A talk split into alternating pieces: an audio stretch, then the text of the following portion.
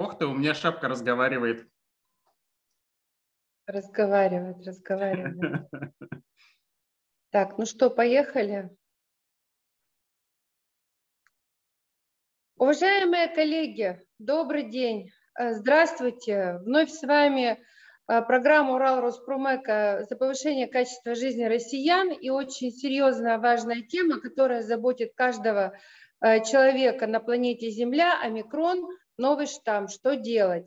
Я Юлия Корнеева, а сегодня у нас в гостях вам хорошо известный доктор медицинских экономических наук – Э, президент национального проекта здоровья нации, э, наш председатель экспертного совета, председатель экспертного совета МЭП Урал э, Дмитрий Аркадьевич Еделев. Я надеюсь, что, может быть, какие-то страхи развеет, а может быть, наоборот, расскажет, что сделать, чтобы мы были все здоровы. Дмитрий Аркадьевич, здравствуйте. Мы с нетерпением ждем ответов на вопросы. Здравствуйте, уважаемая Юлия Владимировна. Я рад вас э, видеть, рад видеть вас живой, здоровой, рад видеть Юрия живым, здоровым. А, ну и того же хочу пожелать всем, кто сегодня слушает и смотрит а, нашу программу. А, спасибо большое, что организовали это мероприятие, Юлия Владимировна. Ну и рассказывая, наверное, об омикроне, хочу всех поздравить уже с двухлетием ковида.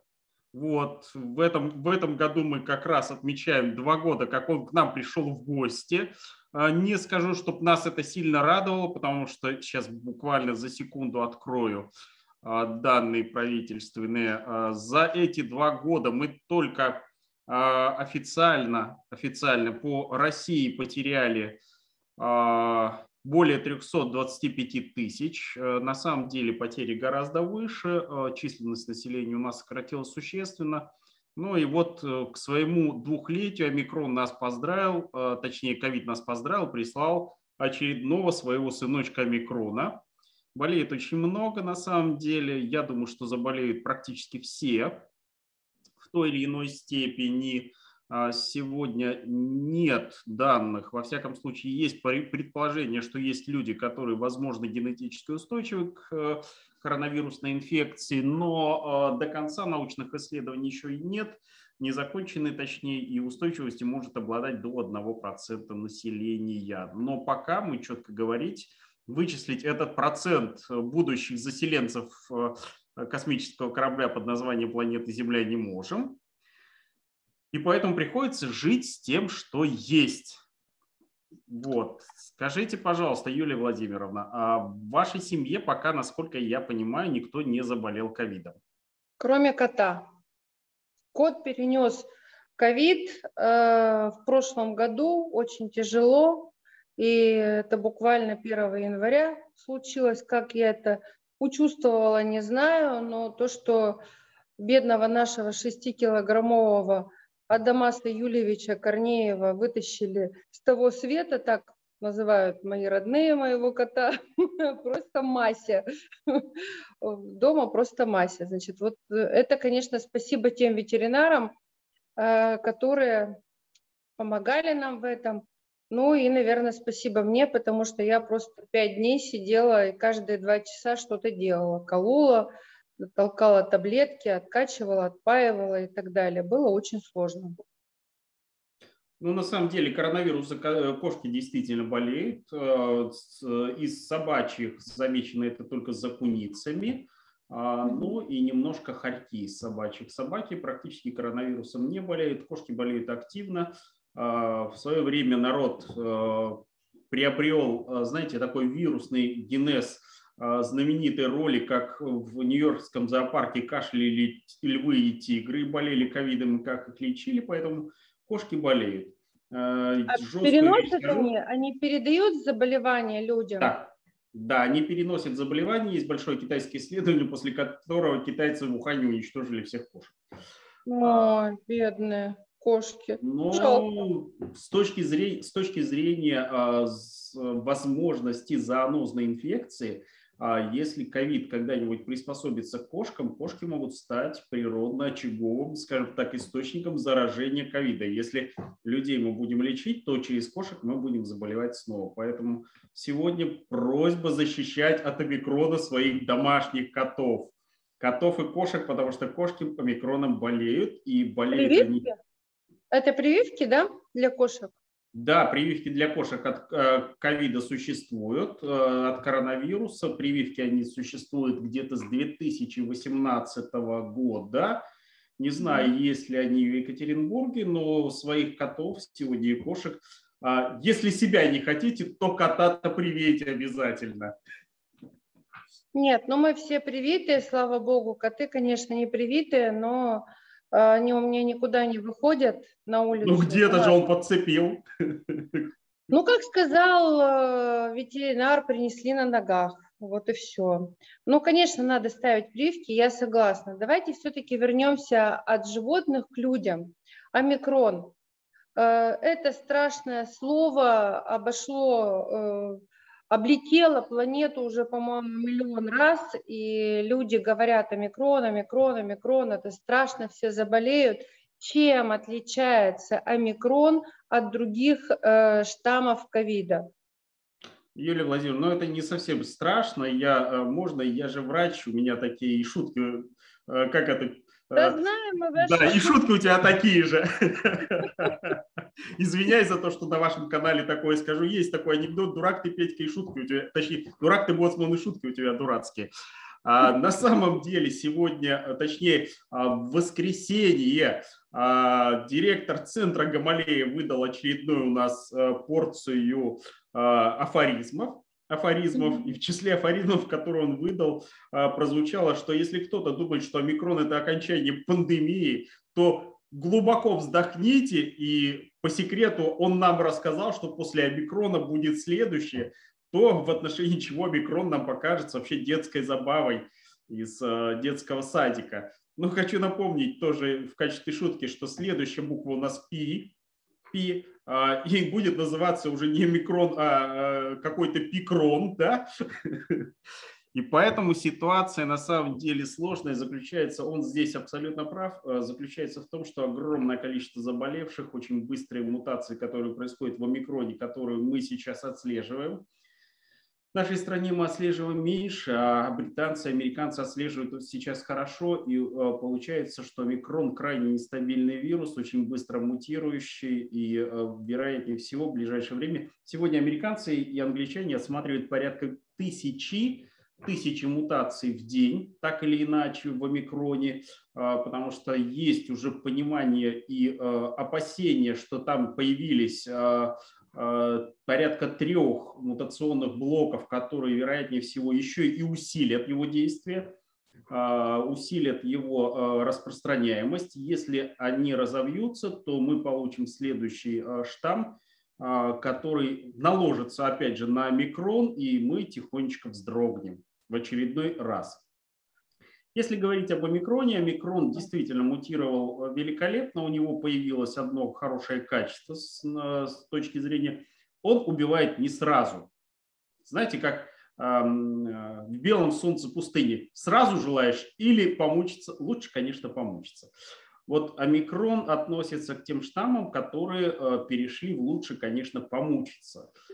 Дело в том, что он меньше поражает легкие, ну то есть мы не видим тех э, тяжелых пневмонитов, которые были у дельты, которые были у ханьского штамма. Он приподнялся чуть выше, чуть выше, но у него появилось другое хорошее качество. Дело в том, что легкие это не самая вкусная э, еда. Ну то есть они сами по себе э, плотненькие. Э, если кто-то э, жесткую вещь скажу, с кулинарной точки зрения э, пробовал легкие, то ну, это тот орган, который обычно человечество выбрасывает, отдает собакам-кошкам. Вот омикрон, я не сильно жестко говорю, Юлия Владимировна, вы, вы немножко, глаза вот так расширяются. Нормально. Пирожки с ливером все помнят. Да, а, а, это не самый вкусный орган, поэтому он а, нашел более вкусный орган, это человеческий мозг. И сегодня основной поражающий эффект, похоже, это человеческий мозг. Но он, он действительно вкусный, он а, сладенький, в нем а, много жира, много полезных веществ, много витаминов. Но это вообще считается деликатес, насколько вы знаете, поэтому он переключился с легких на мозг. Легкие ему все равно необходимы для того, чтобы устроить в легких детский садик. А, он там выращивает деток. И а, сегодня поэтому он поднялся из самой невкусной части легких, которые в самом низу, то есть а, нижний отдел легких, он чуть приподнялся в бронхи, бронхиолы, и идет сейчас больше как тяжелый бронхит. Именно поэтому мы практически не видим пневмонии, хотя мы видим снижение сатурации. Сатурация снижения сейчас мы видим примерно в 80% случаев. Я даже сейчас где-то табличку свою открою мы продолжаем видеть, э, первое, на что, что мы продолжаем видеть, это очень высокая интоксикация, это температура выше 37,5 градусов по Цельсию. Она проходит примерно у 90% пациентов. Но у него есть, э, развился еще один хороший фактор. Он прекрасно обходит иммунную систему, поэтому а, примерно 5% людей, наоборот, сталкиваются со снижением температуры. Вот у меня сейчас есть пациенты, у которых температура 35, например. То есть обычная температура снизилась из-за того, что он заблокировал иммунную систему и спокойно живет. Mm-hmm. Это плохой фактор. На самом деле э, он связан с тем, что при заблокированной иммунной системе он имеет возможность дольше знакомиться с организмом своего хозяина. Ну, то есть организм хозяина не борется, ему там комфортно, и он а, более эффективно мутирует при низкой температуре, при а, низком а, ответе у хозяина.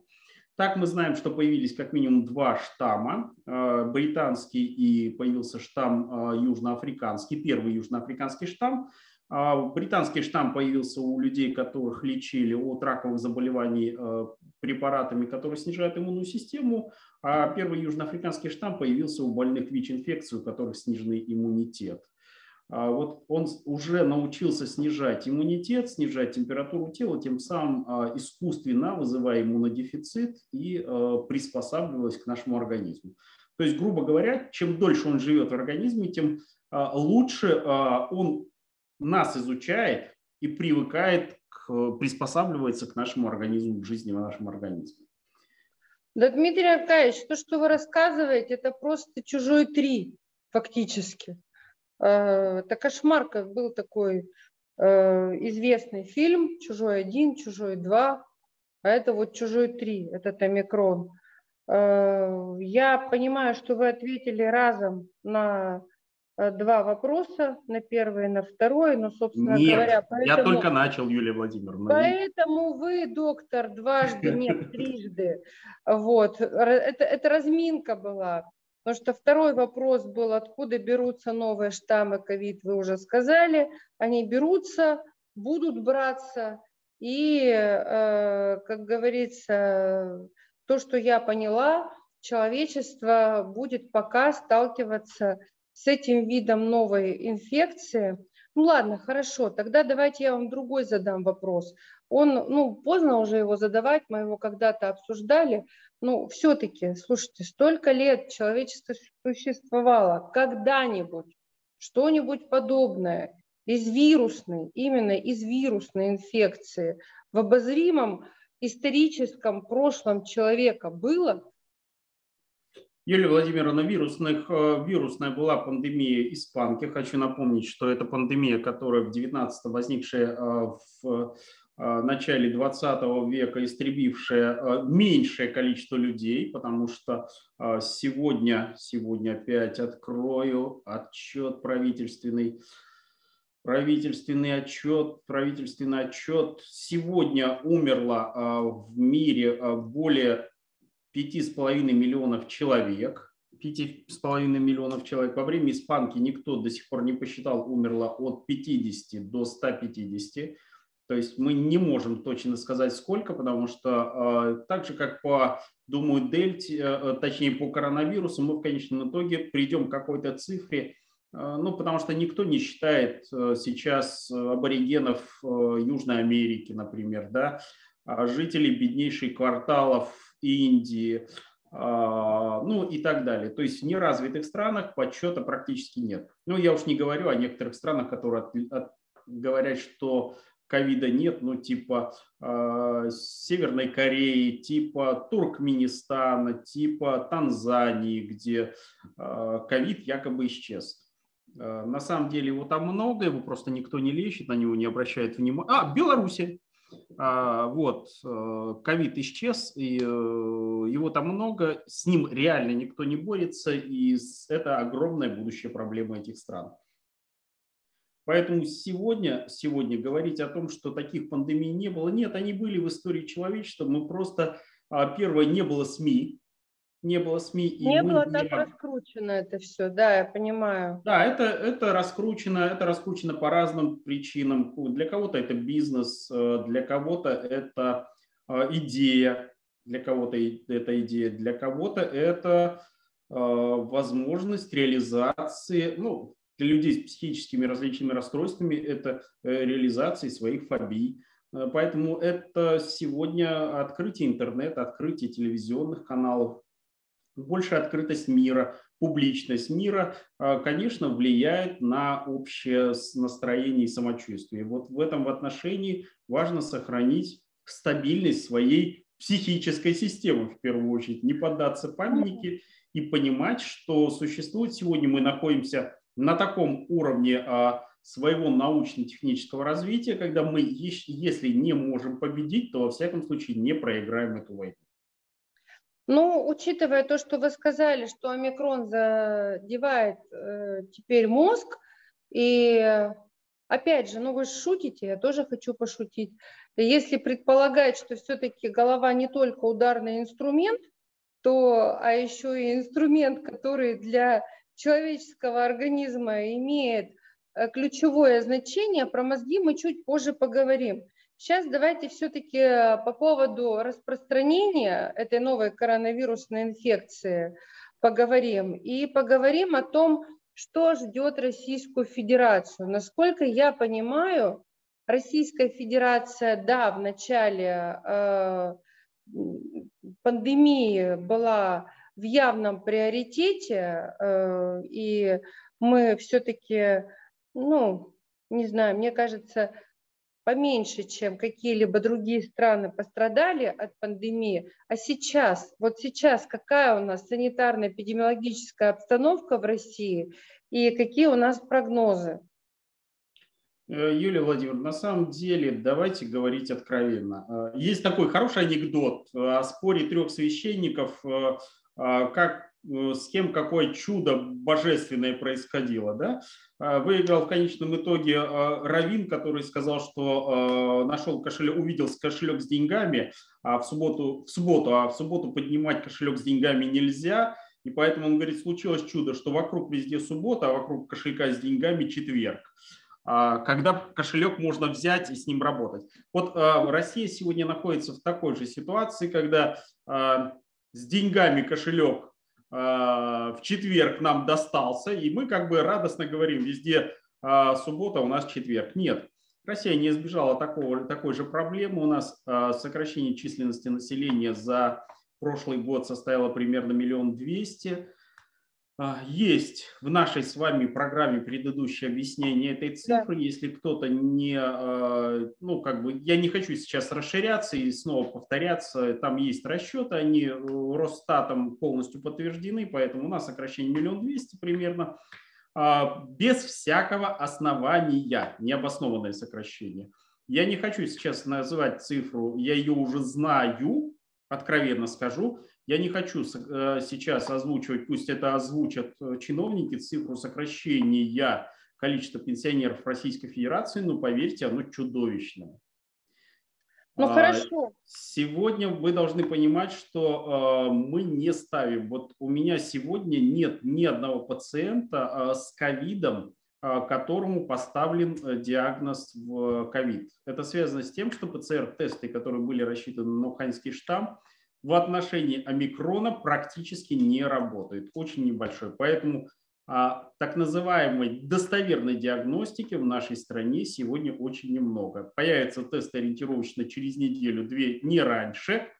вот тогда мы его, может быть, будем видеть в каких-то реальных цифрах. Пока те цифры, которые мы видим, по мнению вирусолога, вирусологов, вчера я с ними разговаривал, занижены примерно в 6-10 раз. Во всяком случае, об этом буквально вчера было даже официально заявлено, но тоже быстро могу не найти, а, в интернете. Э, в общем, вирусологи вчера заявили 6-10 раз. Но ну, я не склонен на такие страшные цифры. Я думаю, что раза в 3-4 занижено реальное количество заболевших. Все равно я буду сейчас э, вас выковыривать на правду. Уж извините, конечно, Пусть Юлия Владимировна, в этой стране говорить это нельзя. За правду. Без цифр. Ну, хотя бы скажите вот так вот, сравнительно, в сравнительном анализе Россия э, на сегодняшний день в худшем, в лучшем или в одинаковом положении с Америкой, с Европой, э, с Азией, ну хоть чуть-чуть, вот, вот сравнительно, пусть без цифр, вот больше, меньше, вот как-то так. А среди привитых Юлия Владимировна процент э, очень сильно отличается от европейского. А, это связано с тем, что векторная вакцина работает, и вчера, например, Итальянский институт вирусологии, а это независимый европейский центр, который а, ну, точно у нас деньги не брал, они вчера подтвердили, что эффективность э, нашей векторной вакцины в 2-3 раза э, выше, чем американских МРНК-вакцин. Вчера появился скандал с американскими МРНК-вакцинами, поэтому сегодня вакцинированные российской вакциной «Спутник Ви» векторной вакцины сегодня болеют меньше, легче. Соотношение по состоянию на среду прошлой недели, я сейчас оперирую ну, как бы недельным разрывом, я не думаю, что а, изменится что-то. Было заседание правительственной комиссии, а, и в материалах был, а, были данные по структуре находящихся на лечении, стационарном лечении. Вот соотношение вакцинированных спутником ВИ, я сейчас говорю про спутник ВИ, вакцинированных спутником ВИ к невакцинированным один к трем. То есть на три невакцинированных, находящихся в стационаре, один вакцинированный. А, если говорить, то есть вот это статистика, то есть э, вакцинация по итальянским цифрам это примерно 1 к 2 эффективность, а по цифрам, которые сейчас показывает стационар, 1 к 3 эффективность. А что касается эффективности. Второе, практически у нас огромное количество заболевших вакцинированных, но болеют легко. У меня, например, э, сотрудница болела всего э, один день, Э, с умеренной температурой, и затем как бы она вышла из состояния в абсолютно, ну, на стационаре, правда, на стабильном лечении, который прописывал. А, поэтому сегодня можно твердо говорить, что вакцинированные болеют легче, а, переносят легче, практически 1-2, но максимум 3 дня каких-то проблем. У невакцинированных а, ситуация немножко тяжелее, заболевают они быстрее. Если раньше мы ждали две недели, ну, то есть говорили, что он в течение двух недель. То сейчас, наверное, ну, это 3-5 дней, ну, 7 максимум, это время, когда развивается заболевание. То есть омикрон сдвинул а, период своей незаметного, своего незаметного существования. А, и поэтому люди вакцинированные болеют легче, их меньше в стационарах. А, невакцинированных тяжелее, больше в стационарах и более сильные поражения мозга. Ну и вы знаете, что, ну, касаясь вашего вопроса по тому, что произойдет, самое страшное произойдет на самом деле у детей. Там есть огромные проблемы, которые будут в ближайшее время, от которых мы, родители, в ближайшее время вздрогнем. Господи, как это все страшно. Ну, к детям мы еще вернемся. Рейтинг э, регионов Российской Федерации по распространению омикрона кто, э, какой из регионов самый горячий, кто горит красной точкой на нашей э, территории Российской Федерации, где более-менее э, спокойная обстановка. Ну, до покоя, как говорится, далеко, но, по крайней мере, где хоть немножко поменьше все это распространяется. Скажите, пожалуйста, нам. Юлия Владимировна, на самом деле в нашей стране есть маленький нюанс. У нас когда падает камень, самый большой бульк у нас в Москве, Санкт-Петербурге, а затем волнами расходится. У нас все-таки 11 часовых поясов. А да. Сегодня самый большой бульк – это Москва, Санкт-Петербург. А если Москва относительно справляется, то в Санкт-Петербурге я даже боюсь э, публично называть смертность, который, процент смертности, который там. Но во всяком случае э, он официально не объявляется властями, но если посчитать смертность на э, население на количество госпитализированных, поверьте, это, это среди мировых рекордов называется это, аккуратно. А, но из-за того, что там ситуация очень тяжелая, просто об этом молчат. Москва относительно справляется. В Москве сейчас запол... заполняемость не полная коек. А, полностью есть медицинское а, обеспечение лекарственными препаратами. Появился в достаточном количестве, наконец-то, медицинский кислород, даже в Москве. А, были проблемы с кислородом, и поэтому сегодня Москва, я думаю, что выйдет из омикрона быстро. Ну и здесь высокая плотность населения.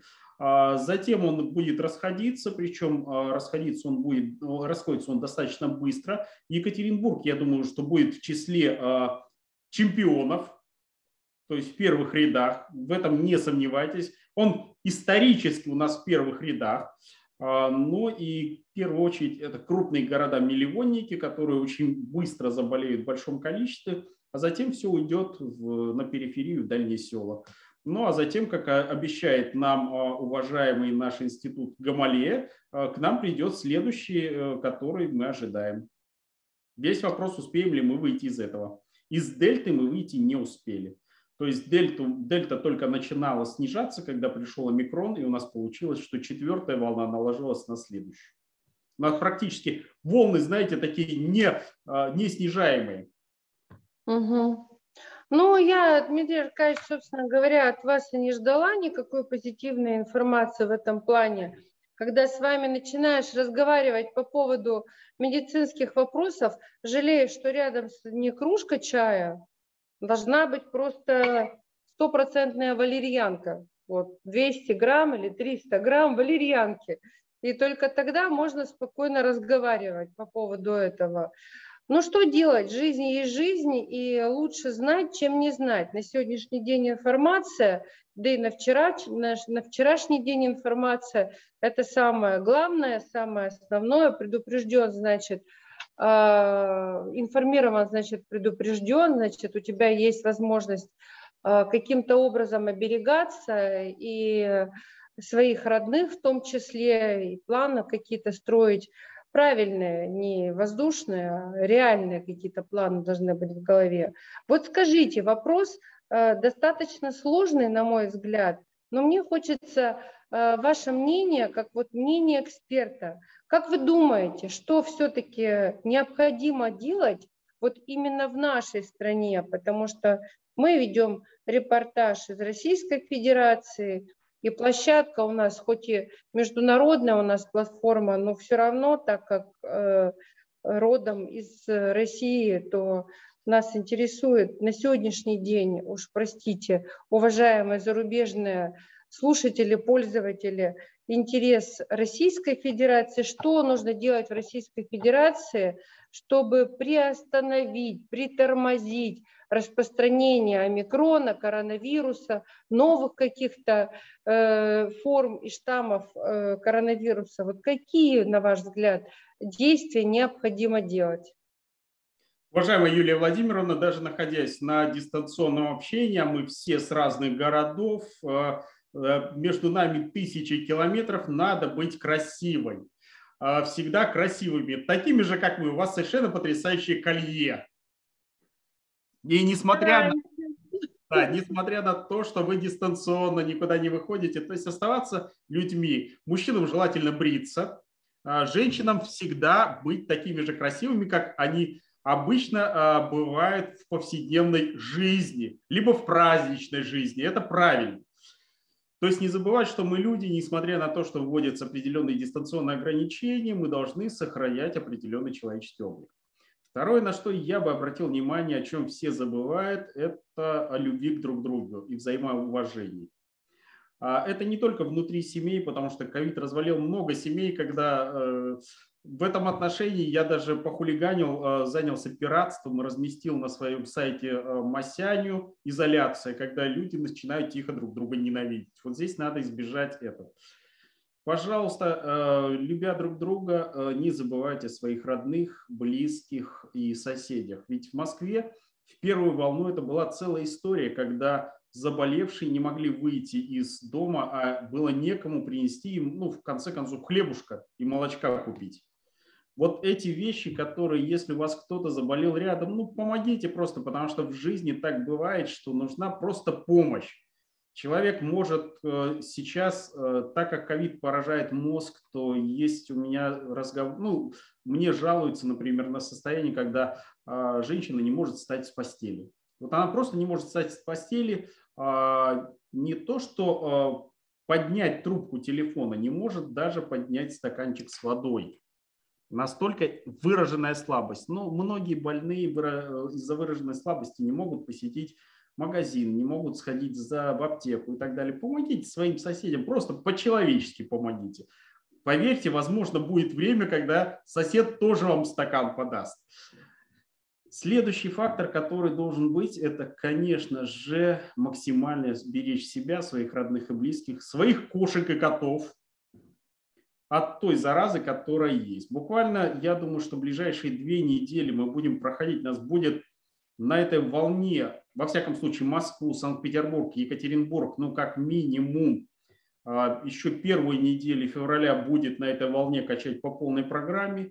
Если у вас нет жизненно необходимых а, дел, а, связанных с вашим здоровьем, связанных, может быть, с вашим бизнесом, еще с чем-то, ну, пожалуйста, проведите это в максимально удаленной э, среде. Сегодня системы связи позволяют работать дистанционно. Мы сегодня с вами под вашим руководством проводим конференцию, находясь в тысячах километрах друг от друга. Заверяю вас, у меня сейчас очень много таких контактов, я думаю, как и у вас, Юлия Владимировна все-таки появление, появление связи влияет. Ну и, конечно, те простые меры, которые э, рекомендуются. То есть мы рекомендуем все так же носить маски. Э, некоторые говорят каждые два часа менять. По секрету скажу, даже я не меняю каждые два часа зная это правило, потому что я понимаю, что обычная медицинская маска, ну, к сожалению, к сожалению, она ненадолго спасает от вируса. Но ведь задача это маски в другом. Э, я, я вам переброшу, Юлия Владимировна, для Урал Роспромека э, этот американский клип. Они сделали очень интересные, э, очень интересное исследование. Они посмотрели, как распространяется вирус, если человек носит маску или нет. Дело в том, что маска является естественным препятствием прямого тока воздуха. Если человек кашляет, чихает, даже дышит и разговаривает, воздух ударяется в маску, и так как наш нос находится направлен вниз, просто сбрасывается вниз. Тем самым вирус пролетает не метр, не полтора, он пролетает всего 10-15 сантиметров и то по нисходящей. Тем самым человек, с которым вы разговариваете, если, например, а, это я про себя, да, если у меня, как у врача, я заболел ковидом, и у меня есть скрытый период, либо я а, как вакцинированный, как несколько раз подхвативший эту инфекцию, несмотря на вакцинацию, а, у меня бессимптомное протекание, то практически со мной общение не опасное, ну, если не целоваться. Вот. И э, вот здесь ношение маски – это в первую очередь забота ваша об окружающих. Вот это надо понимать. А, и именно этим руководствоваться, нося маску. Ну и чистота, пожалуйста, мойте хоть изредка руки, а, по возможности принимайте гигиенические души. Пришли с работы, ну примите гигиенические души, снимите э, с работы, с улицы, снимите вещи где-то подальше от того места, где а, гуляют ваши коты и постоянно вы живете. Понятно. Давайте все-таки, вклю... я вот решила, пока слушала все, включить еще несколько таких коротких блицевых вопросов, потому что это очень важно. Симптоматику омикрона пишите нам, пожалуйста. Вот Симптоматика именно... омикрона, первый и главный симптом, который у омикрона есть, это температура. Угу. Высокая температура есть примерно у 90% э, всех э, заболевших. Температура выше 37,5 градусов Цельсия. На втором uh-huh. месте это кашель. Он а, развивается достаточно быстро, он сухой или с небольшим количеством мокроты, примерно 80%, угу. и очень сильная утомляемость, причем очень сильная утомляемость не только у взрослых, но и у детей. Дети перестают играть, ну просто ребенок засыпает. Утомляемость тоже у 80%. Примерно у каждого третьего есть отдышка, у многих снижение сатурации ниже 95 градусов – но и как один из э, признаков того, что поражаются бронхи, бронхиолы, это может быть боль или тяжесть грудной клетки примерно у 20%. Ну, это каждый пятый. Из дополнительных симптомов э, может быть мышечная и головная боль, как симптом интоксикации. Э, мы сталкиваемся сейчас нередко с так называемой заложенностью носа и ринареей, чего мы раньше не видели. Причем ринорея, знаете, такая обильная, просто как вода льется из носа. Это как одно из проявлений. А есть сейчас проявление, это классическое проявление ОРВИ, першение в горле и боль. А также остаются воспаление глаз, конъюнктивиты, кожные сыпи, а, ну и примерно у 5% снижение температуры ниже 36 градусов. Это связано с тем, что омикрон обладает способностью блокировать нашу иммунную систему, а, для того, чтобы ему было комфортнее. Вот это те симптомы, которые есть. То есть сегодня отличить практически омикрон от ОРВИ мы не можем. Мы не в состоянии. А, и откровенно скажу сегодня, когда мы стал, я сталкиваюсь в своей врачебной практике с проявлениями ОРВИ, в первую очередь я уже не стараюсь лечить классический грипп, я как бы перехожу сразу на лечение омикрона по одной простой причине – а, нельзя а, не пропустить. Самое главное в лечении – это не упустить время. При этом сразу сознаюсь, я антибиотики не использую. Использование антибиотиков только в ограниченных случаях, когда я понимаю, что к вирусной патологии, к вирусной проблеме может присоединиться бактериальная, это примерно ну, в районе 15-20% случаев. Все остальное Хочу напомнить, что неправильное использование антибиотиков может снижать иммунную защиту. Один из антибиотиков, который рекомендовался на первых этапах лечения а, ковида Минздравом России, ну, с моей точки зрения, это огромная ошибка, так же, как ранее жестко, жестко Э, критиковал э, применение гидроксихлорохина, э, который в результате Минздрав был признан, признал свою ошибку. Я думаю, что и по одному из антибиотиков будет признана ошибка его применения. По моим наблюдениям и наблюдениям целого ряда ученых в мире, он утяжеляет течение, поэтому антибиотики с осторожностью. Ну, можно мое колхозное мнение по поводу... Какое того... же колхозное, в многомиллионный город, жизнь в центре города, бизнес в центре города, все хорошо в жизни. Как, что вы считаете колхозом? Ну, я же не медик, э, и вот лично мое мнение. Вы юрист, всегда, вы юрист, да, замечательный Да, я юрист. понимаю, да. Я всегда, э, как говорится, и относительно себя, и относительно своего ребенка э, с осторожностью еще до пандемии применяла антибиотики. На мой взгляд, бессистемное применение антибиотиков и без предписания врача – это вообще просто вредительство, вредительство для себя, для, для здоровья своего ребенка, для здоровья своих близких. И насколько я знаю, если уже э, действительно э, вам доктор прописал принимать антибиотики, их нужно принимать курсом, а не так, что две таблетки выпил, легче стало и швырнул, потому что это серьезно, потом возникают серьезные проблемы именно с иммунитетом. И когда тебе нужен будет э, антибиотик по назначению врача, э, ты просто-напросто не получишь того эффекта, э, который ожидается. Я права? Да, Юлия Владимировна, вы абсолютно правы. Более, к сожалению, сегодня наши врачи тоже злоупотребляют антибиотиками. Применение антибиотиков в нашей стране отличается от опыта применения антибиотиков антибиотиков в ведущих странах мира. У нас э, врачи э, более не, э, точнее не все, а вот определенная группа врачей используют либо неправильно, либо излишне активные антибактериальные препараты. Это лекарственный препарат, который имеет четкие показания противопоказания и осложнение своего применения. Это забывать ни в коем случае нельзя. Хорошо, следующий вопрос. Вы сказали, что омикрон повлияет сильно на мозг. В какой форме проявляется это влияние, какие могут быть последствия? Уж очень сильно э, это как-то беспокоит. Знаете ли, голова всему голова. Юлия Владимировна, я отвечу одной фразой. Э, ну, сразу могу сказать, Российской Федерации достаточно серьезно изучен этот вопрос. Мы создали, э, у нас первоначально, изначально, так как Минздрав выпустил распоряжение, что всех пациентов, умерших от ковида полностью, они должны быть проведено патологоанатомическое вскрытие, мы получили очень быстро достаточно большой материал по этому заболеванию и первый в мире выпустили патологоанатомический атлас. Шикарный патологоанатомический атлас, фантастические картинки, просто фантастические. А самое главное, мы первыми поняли, что происходит. А, кстати, наш атлас сразу уже был перекопирован а, и переведен на несколько языков мира и стал уже бестселлером в медицинской среде, потому что наши патологоанатомы действительно сделали огромную-огромную работу, объяснив, как он работает. Сам, э, я имею в виду ковид, коронавирус. Вот я отвечу коротко. Он резко старит мозг.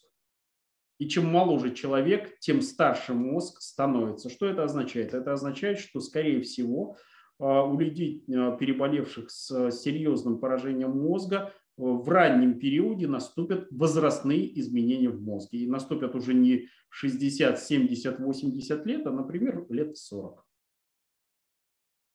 Ну, а что делать?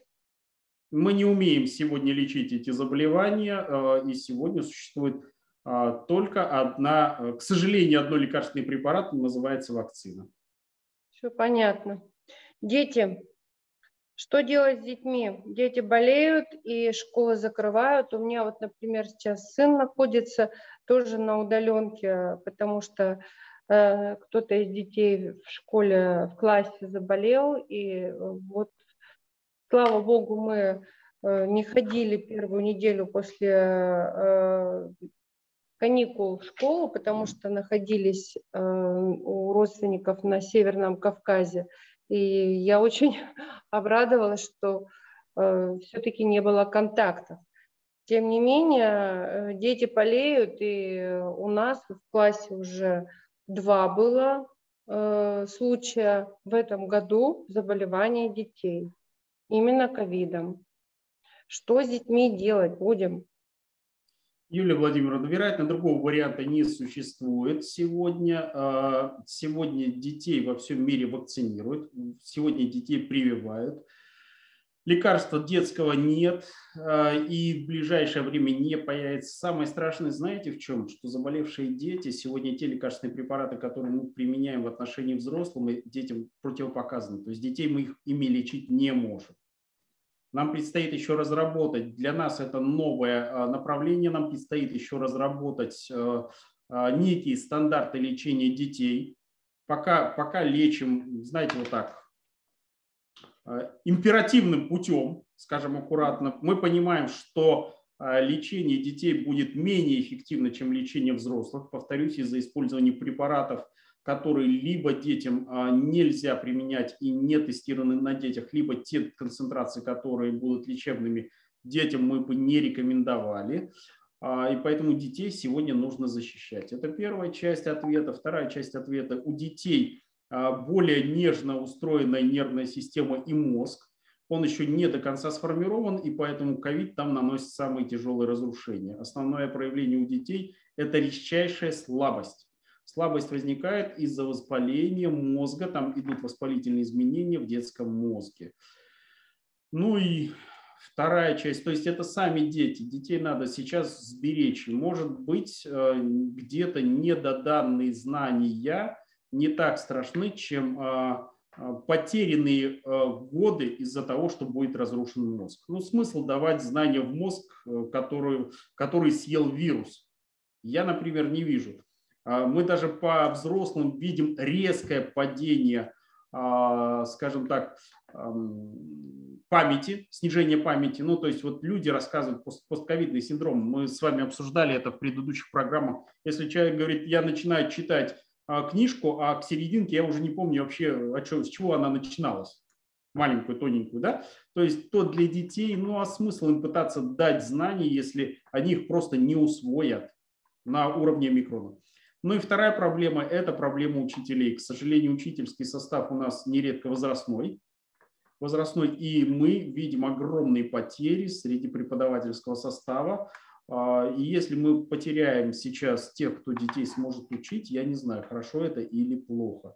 Поэтому одновременно нужно защищать и детей от поражения мозга коронавирусом, и взрослых учителей от того, что они будут болеть тяжелее, тяжелее, и многие просто не вернутся никогда на свои рабочие места. Но я-то как э, мать, я только за то, чтобы дети были здоровы, потому что инвалиды Российской Федерации точно не нужны. Э, и я считаю, что дети – это будущее нашей страны. Мы, родители, мы, родители, обязаны прежде всего, самая основная задача родителей – это вырастить здорового гражданина Российской Федерации. Если он будет здоров, то тогда он будет, э, ну, не обязательно быть всем академиками, это абсолютно точно, это не требуется, но э, при наличии здоровья и психического, и эмоционального, и физического, соответственно, есть все возможности а, получить образование дальнейшее. Пусть будет чуть позже, пусть будет чуть э, по-другому, ничего страшного, главное, чтобы был здоров. В этом я с вами согласна, совершенно точно. И когда родители с ума сходят, по-другому уже не скажешь, и пытаются детей там втянуть непонятно во что, это неправильно. Более того, на мой взгляд, вот я смотрю, что у нас, э, каким образом проходят удаленки, э, у меня возникает вопрос следующего характера. Ну вот, например, у нас в школе у ребенка растягивается удаленка на целый день. Что такое растянутый день э, в учебе для ребенка? Это значит, что он не может выйти на улицу и погулять. Или не может пойти и позаниматься спортом э, в комфортной среде, в безопасной среде. Вот на сегодняшний день э, мне видится, что это большое упущение. Нужно срочно принимать меры и дети все-таки должны получать физическую активность. Извините меня, пробежаться, пройтись, прогуляться по свежему воздуху, провентилировать легкие, э, наверное, это все-таки оздоровительные мероприятия. Я права? Да, Юлия Владимировна, вы абсолютно правы, но я а, здесь вам хочу напомнить, что а, мы с вами дети из Советского Союза, а, из Советского Союза. И нас, в принципе, а, было сложно, сложно заставить что-то делать. Мы сами быстро организовывались и уходили на волейбольные, на футбольные площадки, на лыжню, на катки. И для этого нам, в принципе, взрослые не просто были не нужны, они нам мешали. Потому что взрослые на лыжне – это преступление. А так мы бегали, скакали, играли в салочки, метали снежки. Вот важно детей вернуть именно в это состояние, когда ребенку для занятия э, физическим, э, физи, физнагрузками спортом не нужен стоящий сзади с хлыстом э, дяденька физрук, который говорит, а ну-ка, играй в футбол. Вот детей, если мы вернем в это состояние, то никаких проблем на самом деле не будет. Дети сами, поверьте, самоорганизуются. Нам, взрослым, главное им не мешать. В этом, вспомнив свое детство, когда э, время, проведенное э, за физич, физической нагрузки, э, в игре казаки-разбойники, мальчики за девочками бегают, потом наоборот, э, в каких-то мероприятиях строитель, извиняюсь, сейчас в России снежная зима, то пусть они катают этих снежных баб, выдайте им, пожалуйста, морковки и э, э, картофелинки чтобы они в глазки и в носики втыкали. Да ради бога, пусть строят снежные крепости. Но дети найдут себя чем занять, важно вот им дать эту возможность. Но мы с вами отдельно потом посмотрим физическую нагрузку детей и взрослых в условиях пандемии, сделаем передачу отдельную, потому что на самом деле это очень важно, и э, спасение рук утопающих – дело рук самих утопающих. Если мы этого ничего делать не будем, ну, простите, ребята, будем болеть дальше. И там э, эти штаммы будут плодиться, как, я не знаю, откуда, из рога изобилия. А, вопрос про вакцинацию мы с вами мягко про, уже прообсуждали, потому что мы поняли, что а, все, что касается новых штаммов, это я поняла так, а вы меня поправите. А, все, что касается новых штаммов омикрона, вернее э, коронавируса, включая микрон, в любом случае вакцинироваться надо, и все наши ведущие вакцины, они эффективны и продолжают быть эффективны в условиях новых штаммов и появления новых штаммов. А, то есть э, вопрос только один. Детская вакцинация когда? А, Юлия Владимировна, во всех странах мира детская вакцинация проводится, проводится достаточно активно. Израиль, Великобритания, Германия, Соединенные Штаты Америки уже вакцинируют а, детей. Активно в нашей стране детская вакцинация в очередной раз, так же как и взрослая, кстати, она сорвана а, активной позицией антивакцинаторов раз, раз определенной части медицинского сообщества два, но и группами сумасшедших, которые а, все время бегают с транспарантами три. Поэтому не знаю, не могу вам сказать, насколько будет эффективно. Мы взрослую эту вакцинацию провалили, а про детскую там мы даже и э, в Российской Федерации разговор о детской вакцинации приравнивается к уголовному преступлению. Поэтому э, я здесь могу жесткую вещь сказать, одну простую вещь. А если э, у них есть желание подистребить своих детей, но здесь очень сложно этому мешать.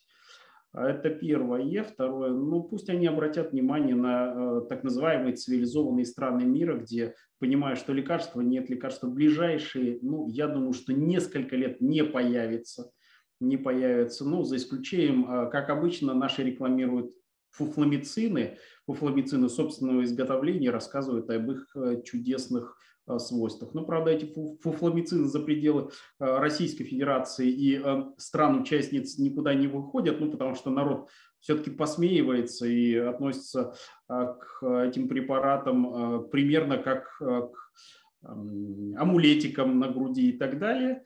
Вот. И сегодня другого варианта нет. Ну, его просто не существует. Это первое. Второе, э, наверное, должно что-то произойти э, чудесное, чтобы э, люди вместо своего дремучего, повторюсь, дремучего невежества, ну, пришли в определенную ситуацию. Но могу вам сказать, что все, кто оказались в ковидных госпиталях в тяжелых, в тяжелом состоянии, за исключением одного там сумасшедшего, знаю, профессора, все в ковид уверовали, и их уже вакцинировать э, не надо уговаривать. То есть они спокойно идут, вакцинируются, соблюдая те нормы и правила, которые существуют. Понятно. Ну вот давайте тогда пошагово рассмотрим э, такую ситуацию. Э, не дай бог, кто-то из родственников э, наших слушателей, пользователей заболел. Что делать? Что делать пошагово, э, если мы видим, что родственник заболел, может быть, мы даже сначала еще не понимаем, ковид это не ковид, омикрон не омикрон, но в условиях того, что сейчас любое заболевание может оказаться ковидом, и, скорее всего, это ковид, что делать? Ну, Юлия Владимировна, хочу напомнить, что э, мы теряем сегодня три э, 2,9% попавших в госпиталь, поэтому в наши госпиталя, поэтому при попадении в госпиталь первое, что нужно подумать, э, что будем делать дальше с телом. Это из черного медицинского юмора. Ну что вы, Дмитрий Аркадьевич, ну давайте пока... Э, ну, пока я на полном серьезе говорю, потому что существующая в Российской Федерации процедура похорон, а, вы знаете, а, Наверное, стоило бы некоторым чиновникам самим попробовать вот так побегать по получению справок и всего остального. Ну, то есть это тихий ужас. Это огромное количество справок, огромные очереди, которые стоят сейчас за этими справками. Это какие-то неимоверные, совершенно глупые, совершенно глупые а, формальности, которые должны быть соблюдены. Поэтому первое, о чем надо думать, это думать о смерти, момента моря. Да? Второе, что нужно сделать, нужно понимать, а, нужно понимать, что существуют критерии госпитализации и негоспитализации. Я очень часто слышу сейчас крики о том, что вот я заболел или заболела, меня отказались вести на скорой помощи. У скорой помощи существует очень четкая инструкция. Вести вот тогда-то, не вести вот тогда-то. Все. Вы можете митинговать, вы можете кричать на врача скорой помощи, что он негодяй, мерзавец, что он убийца человеч... Э, человеков. Но он не повезет, потому что по инструкции вас вести не надо. Инструкция это, скажу сразу, а, не демократизируется. Из-за того, что у нас сейчас 158 тысяч коек, это новые койки, раньше их не существовало в Российской Федерации. Мы либо закрыли часть больниц и не оказываем помощь, почему у нас растет иная смертность. Но, но я знаю, например, а, регионы, в которых не осталось ни одного туберкулезного диспансера. Туберкулез никуда не ушел. Более Нет. того, после ковида туберкулезом болеют крайне тяжело. Я знаю а, регионы, в которых нет, например, уже ни одного детского онколога, потому что детские онкологические отделения просто закрыты, а рак детский никуда не ушел. Мы сейчас видим третью, четвертую стадии в огромных количествах из-за того, что онкопомощь резко свернута, резко свернута, ну, потому что новых коек нет, врачей нет, медсестер нет.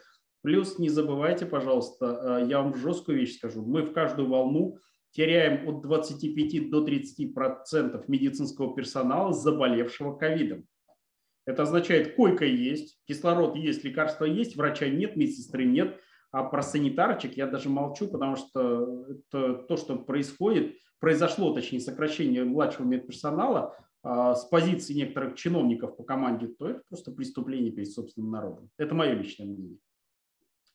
Ну, это вот вы на а, поэтому... вопрос как раз ответили на наш по поводу обеспеченности квалифицированными э, врачебными кадрами. Это вот у нас с вами тут запланировано было.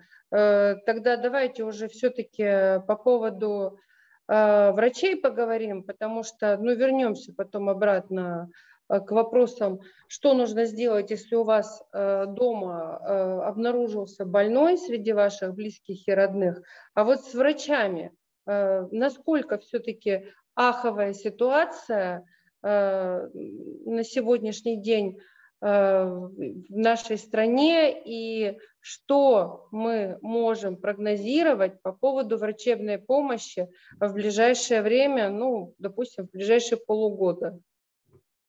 Юлия Владимировна, врачебная помощь в нашей стране падает, медицинская вообще вся помощь падает, и она будет продолжать падать. Могу вам рассказать, что за последние, ну вот за время пандемии, например, э, в моей организации потеряно три совершенно замечательных врача, просто потрясающих врача, а, только уехавших за пределы Российской Федерации, ну, покинувших Российскую Федерацию. Это Италия и Германия уехали врачи, причем они приглашены. У меня тоже было приглашение. Пожалуйста, доктор, а, профессор Еделев, мы вас приглашаем, итальянцы приглашали. А, все даем, все, все у, нас, у вас будет лучше, чем в России. Вот, э, приезжайте, работайте. А, ситуация с медсестрами еще более тяжелая, и она будет нарастать. Сегодня размещены на международных э, порталах до 40 тысяч вакансий для медсестер, э, в том числе русскоговорящих медсестер. Ну, например, а в Швеции э, нет проблем а, для устроиться русскоговорящей медсестре в ковидный госпиталь. Или, например, в Германии.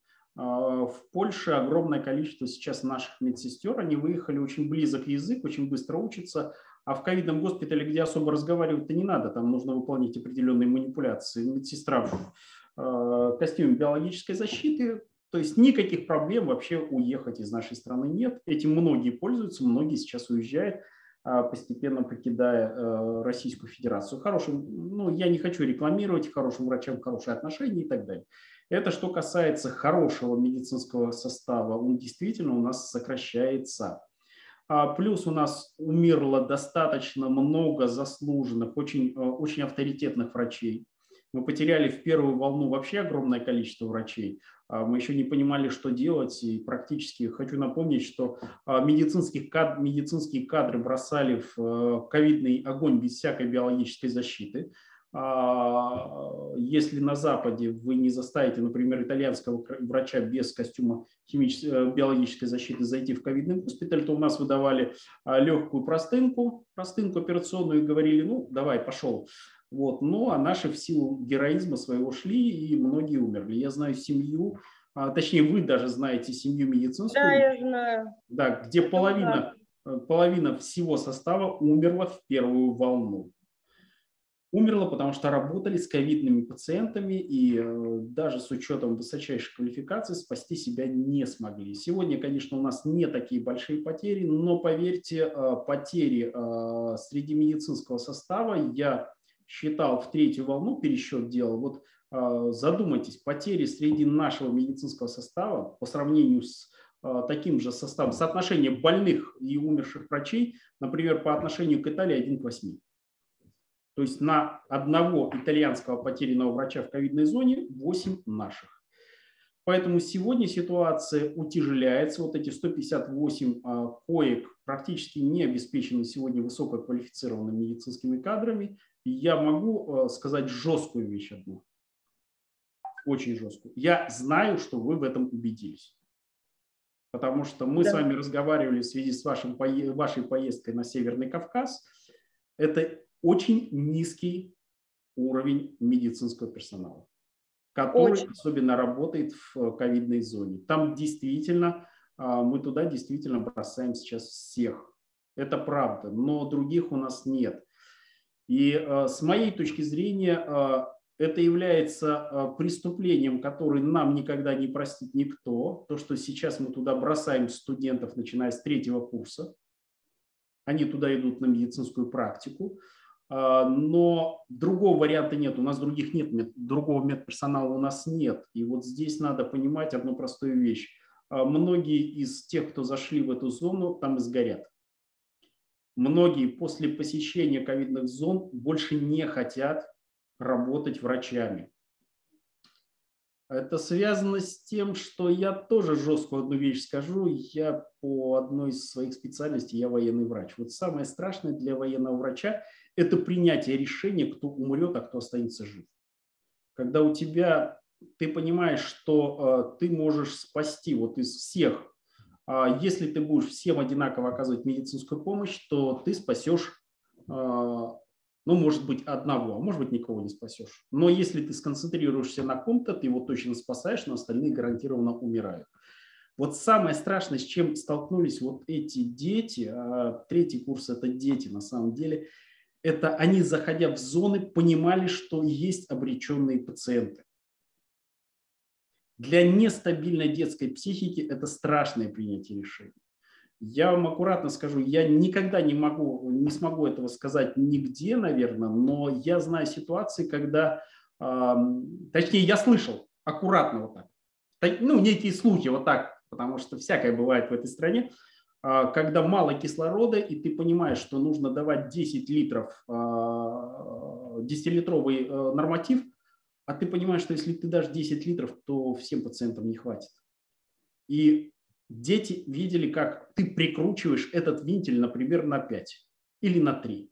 Ты понимаешь, что э, в этом случае кто-то умрет 100%, 110% ставишь, но остальные останутся живы. Либо ты включишь весь, э, весь причитающийся по стандарту кислород, но у тебя закончится кислород, и тогда у тебя умрет не один человек, а много. Вот такие вещи, когда принимается, это военная медицина, это не гражданская медицина. Вот дети сейчас окунулись в военную медицину, а военная медицина, она требует очень-очень а, стабильной, жесткой психики.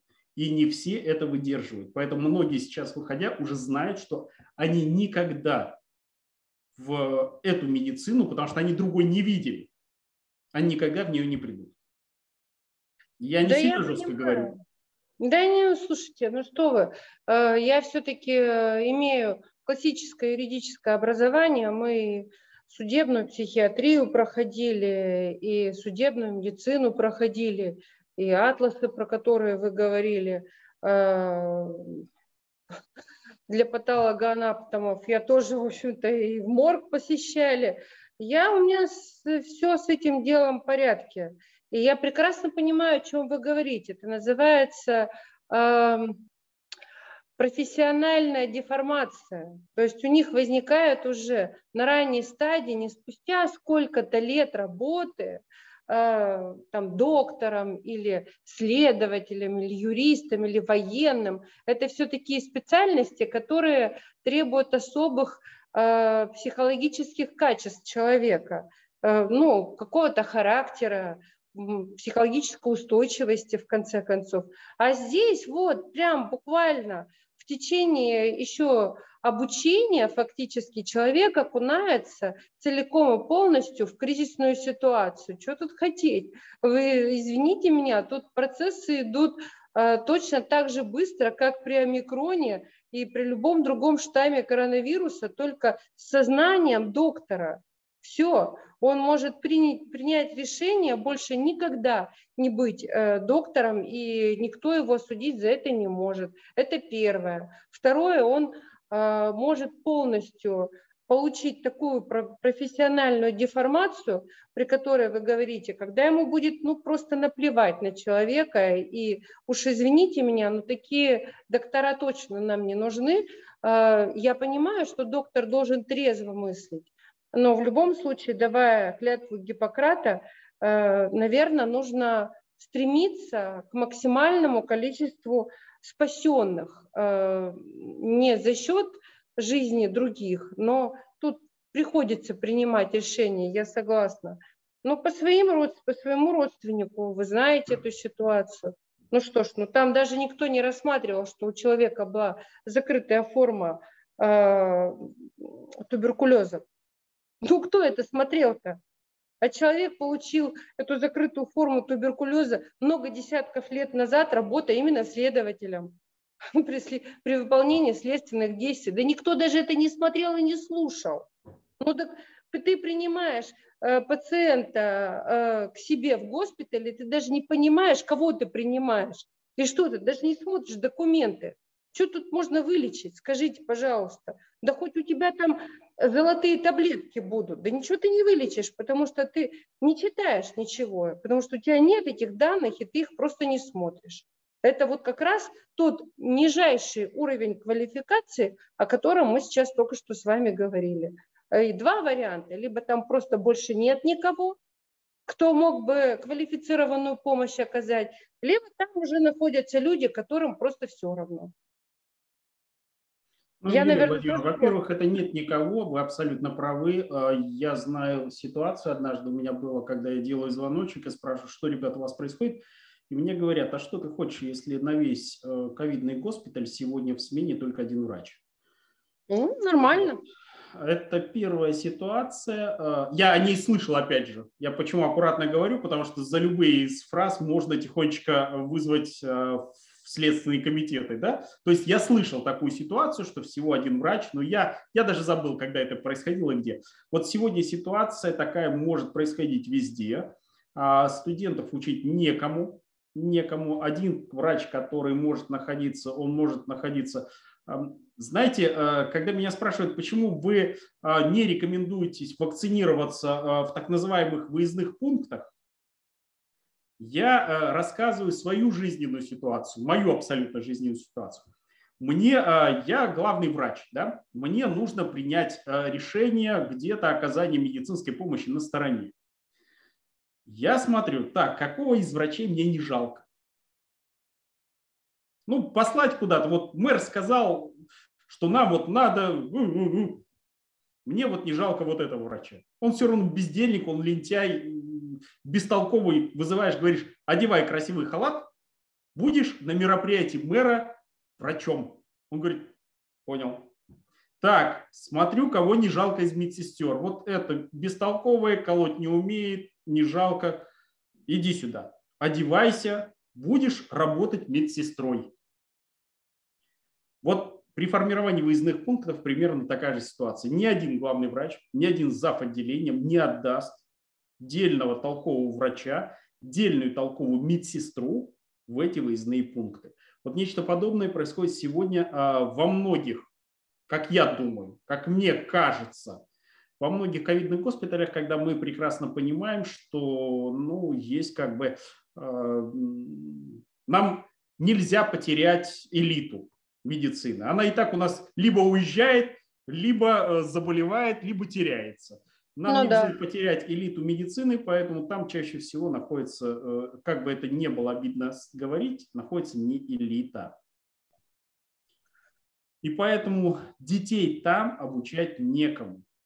Давайте угу. говорить. Это не всегда так. Я знаю, например, первый московский мед, где действительно в ковидной зоне работают а, не, ну, правда, не доктора наук, но кандидаты наук, которые обучают студентов и так далее. Но это единичные центры ковидные, там, где работают реально элитные врачи, которые обучают своих студентов. Но большинство, поверьте, так не происходит в большинстве случаев.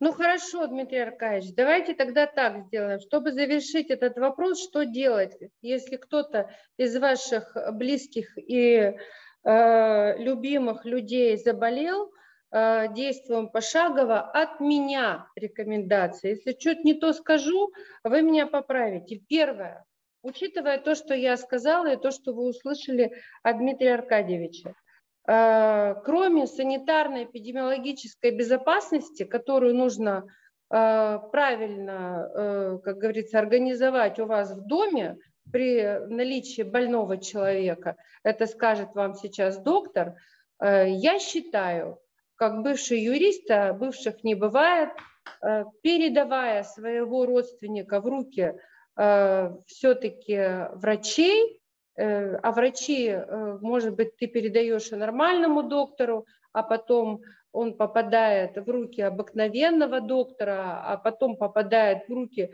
э, доктора, у которого еще и звания доктора нет.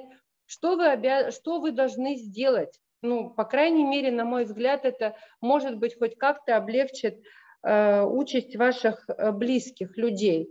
Это как можно доступнее и больше передать информацию о тех заболеваниях хронических э, ваших любимых и близких людей э, для того, чтобы информация была зафиксирована в карте. Если есть какие-то хронические заболевания, не надо ждать, что доктор что-то прочитает или найдет в карте больного. Ничего он не найдет и ничего он не прочитает, потому что у него куча больных, или он просто не получил вашу карту, или просто тот э, ваш родственник, который попал к нему, не может ни говорить, ни, ни вспоминать что-либо, ничего. Вы должны просто взять и передать эту информацию докторам для того, чтобы, э, организовывая лечебное мероприятие относительно ваших близких людей, э, в расчет брали те заболевания, которые уже у человека были. Потому что эти заболевания с ковидом только ухудшаются. Они могут и быть стартовым механизмом э, вот к тому, чтобы ну, извините меня, привести вашего э, близкого человека э, к неположительному результату в ходе лечения, скажем так. То, что касается организации санитарной эпидемиологической э, обработки помещения, где у вас находился ваш родственник больной или он находится, вот в двух словах, просто коротко, я прошу Дмитрия Аркадьевича сказать, какие санитарные нормы мы должны обеспечить у себя в квартирах, домах, если у вас есть люди, которые заболели ковидом. Юлия Владимировна, ну, во-первых, в первую очередь это санитарная изоляция. Пожалуйста, если у вас есть такая возможность, человека отселите в отдельную комнату. Лучше, если эта отдельная комната будет с окном, потому что проветривание помещения, несмотря на прохладную погоду, желательно хотя бы умеренно. Это связано с тем, что коронавирус не очень любит а, свежий воздух, а, и при проветривании резко снижается концентрация его нахождения в окружающей среде.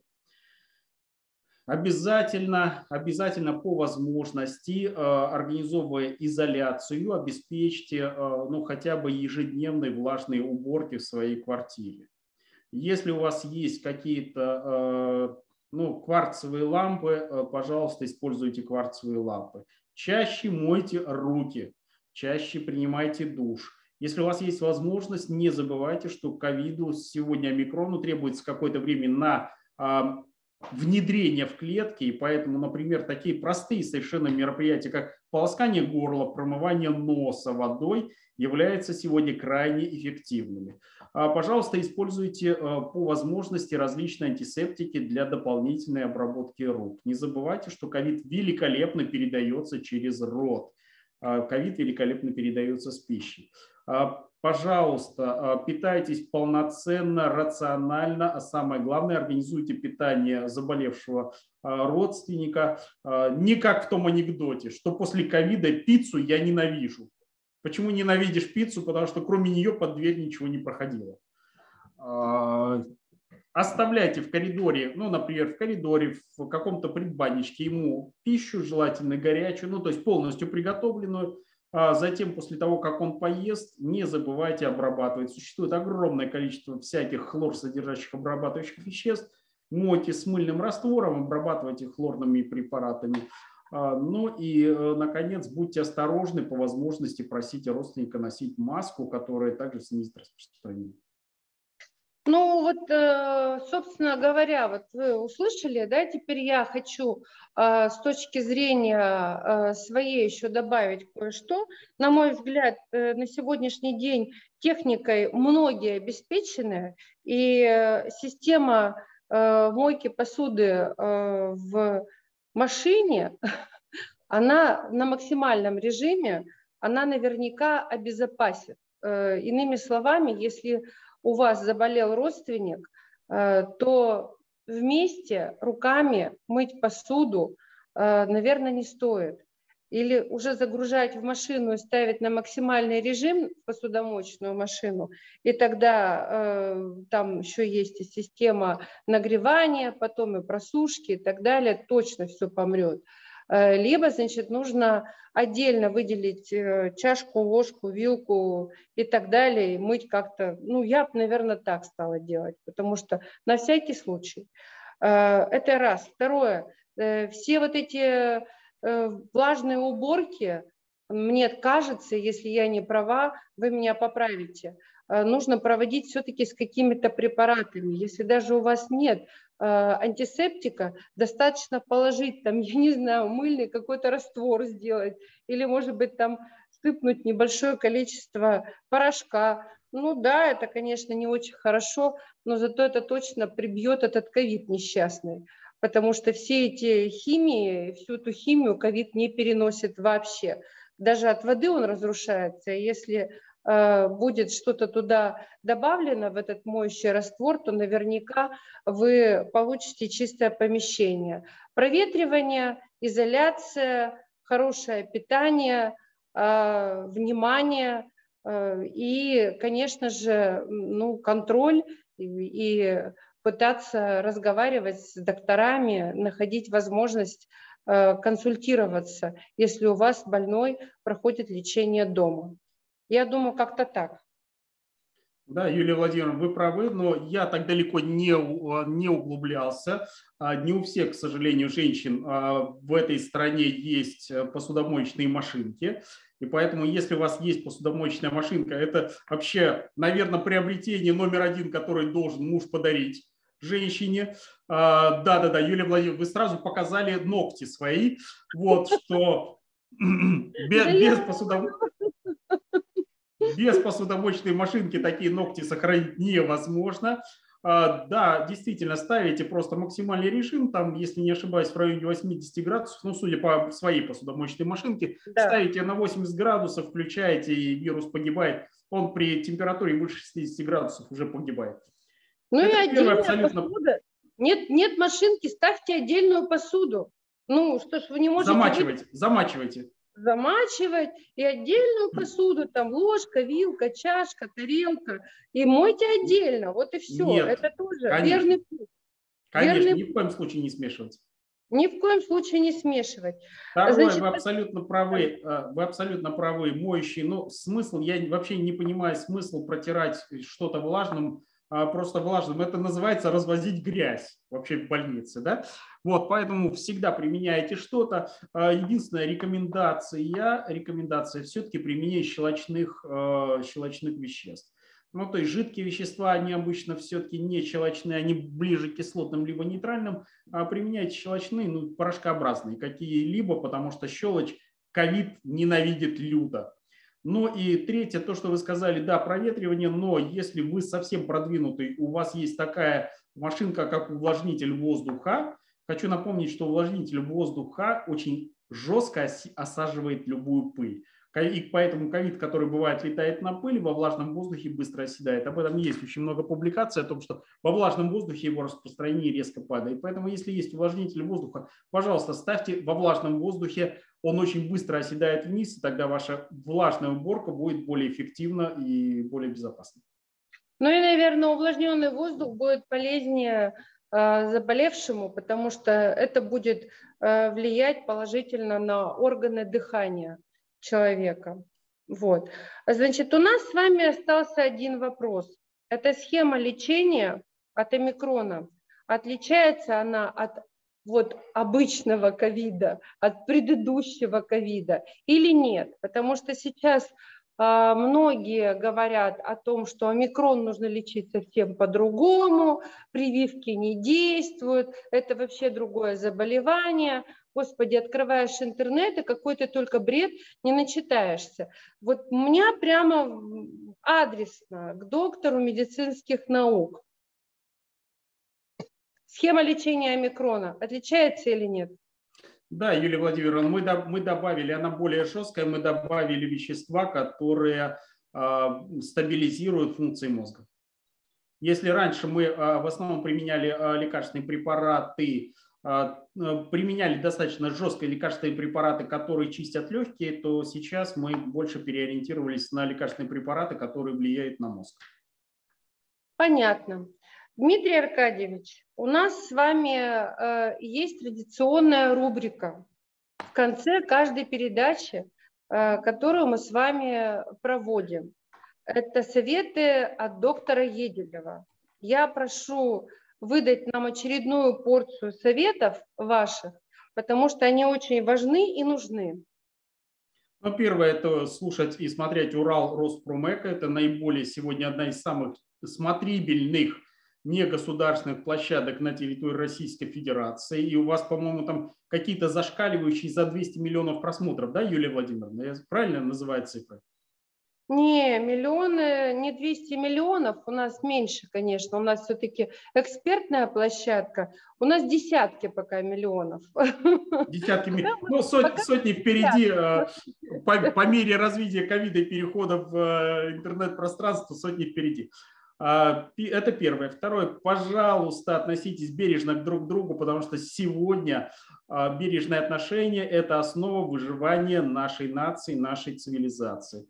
Ну и, наконец, третье, пожалуйста, э, слушайте только качественный контент, такой как Урал Роспромека, потому что вы абсолютно правы, некачественного контента, бессмысленного, бесполезного, а нередко лживого огромное количество. Более того, сегодня вы должны понимать, что есть площадки электронные, которые не зарабатывают на ковиде и задача которых как-то стабилизировать ситуацию, потому что могу вам жестко сказать, Урал Роспромека – это пострадавшая площадка, которая раньше проводила огромные мероприятия с тысячами участников, живое, э, с закрытием целых экспоцентров и так далее. И сегодня для них ковид – это беда, поэтому они пытаются от него спастись. А есть площадки, которые наоборот зарабатывают, потому что там чем больше ковида, тем больше людей, которые сидят дистанционно, тем больше людей, которые перечисляют деньги. Вот, пожалуйста, отличайте пострадавших от зарабатывающих на вас деньги. Вот пострадавшие как раз и будут вам говорить правду для того, чтобы мы вышли и вернулись в тот мир, который был до ковида. Те же, которые сегодня зарабатывают на ковиде, наоборот, заинтересованы. Чем у вас хуже, тем у них лучше. Это Не сильно точно. жестко сказал? Да это точно все. Я считаю, что Э, нужно совместными усилиями с разумом в голове пытаться решать эти вопросы, не забывать о том, что есть элементарные санитарные эпидемиологические правила, которые были разработаны еще в Советском Союзе, их никто не отменял, и они тоже э, действуют в условиях пандемии. Э, к сожалению, почему-то все об этом забывают. Э, то, что касается советов доктора Еделева, ну, мы знаем, это очень ценные советы. И я, уважаемые наши пользователи, рекомендую вам слушать все-таки экспертное мнение, мнение эксперта. Не то, что какой-то блогер сказал. Я, мы тоже являемся э, все блогерами и э, выкладывая тот или иной контент на свои аккаунты, мы, конечно же, блогеры. Но блогер от блогера отличается. Э, тот блогер, который просто берет, как говорится, чернуху и раскручивает на э, этих жареных фактах, собирает э, какие-то объемы, просмотры, это одно. А люди, которые имеют образование, люди, которые являются экспертами, они э, говорят совершенно другое. И вот им, именно этих людей нужно слушать и нужно э, черпать информацию из проверенных источников.